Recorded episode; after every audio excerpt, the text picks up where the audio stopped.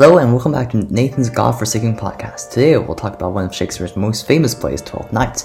More than any other Shakespearean play, the uh, characters in Twelfth Night display a remarkable amount of gender and sexual ambiguity with a plethora of changes in relationships and the confusion that arises from the gender choices. And within that confusion arises the question as well as the play itself.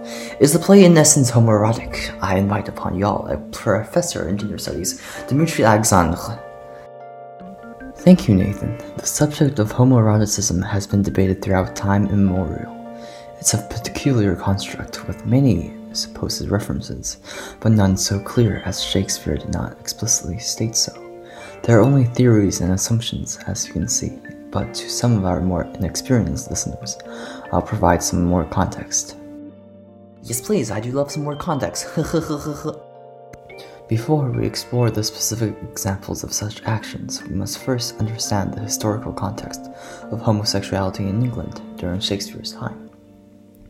In Bruce R. Smith's Homosexuality in Shakespeare's England, Smith noted that while gender issues are age old, certain aspects of sexual politics are in actuality very modern social constructs, and Shakespeare's complementaries actually had an appreciation for the exotic and imaginative we tend to miss the fact that in Shakespeare's writing in Twelfth Night, even as there are sexual references, there is no emphasis on sex as an act.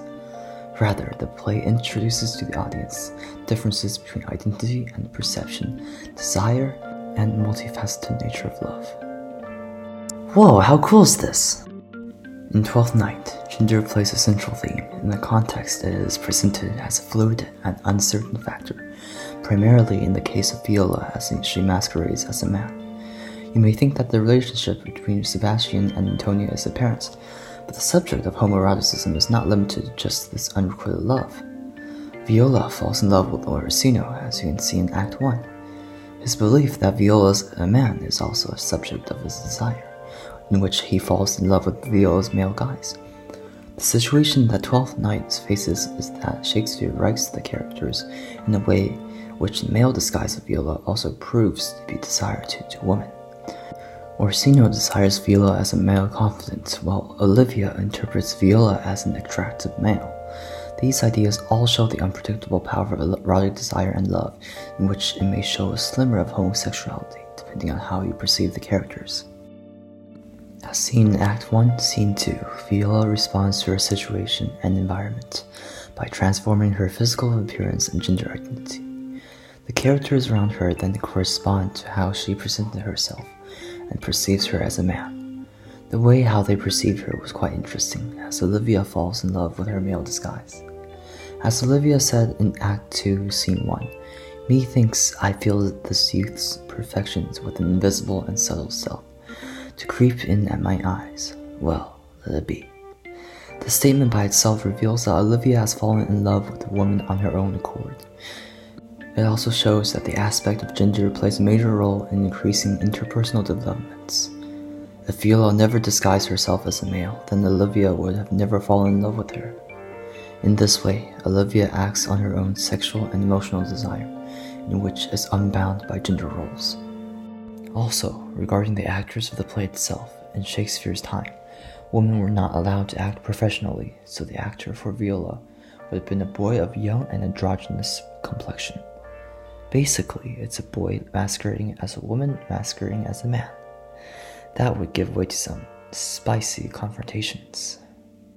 Whoa, what about Sebastian and Antonio? Isn't that the most prevalent of the instances of homosexuality? Patience, Nathan. Sebastian and Antonio are perhaps the most overt references to homoeroticism in Twelfth Night. While there is no indication of Sebastian having feelings for Antonio, Antonio often expresses his love for Sebastian as seen in Act 3, Scene 3, when Antonio said, I cannot stay behind you, my desire, more sharp than filed steel, to spur me forth. That statement also seems to imply erotic interest, but the interpretation can be up for discussion as Shakespeare's audience may simply perceive it as a close bond between men. Remember, in Shakespeare's age, women were perceived as inferior and therefore having no equal relationship to a male, whereas a friendship between males would be of a friendship of equal quality and affection. Whoa, I'm shook. I guess this play can be homoerotic. It all depends on the perspective. Alright, guys, that's all the time we have today. See you guys next week.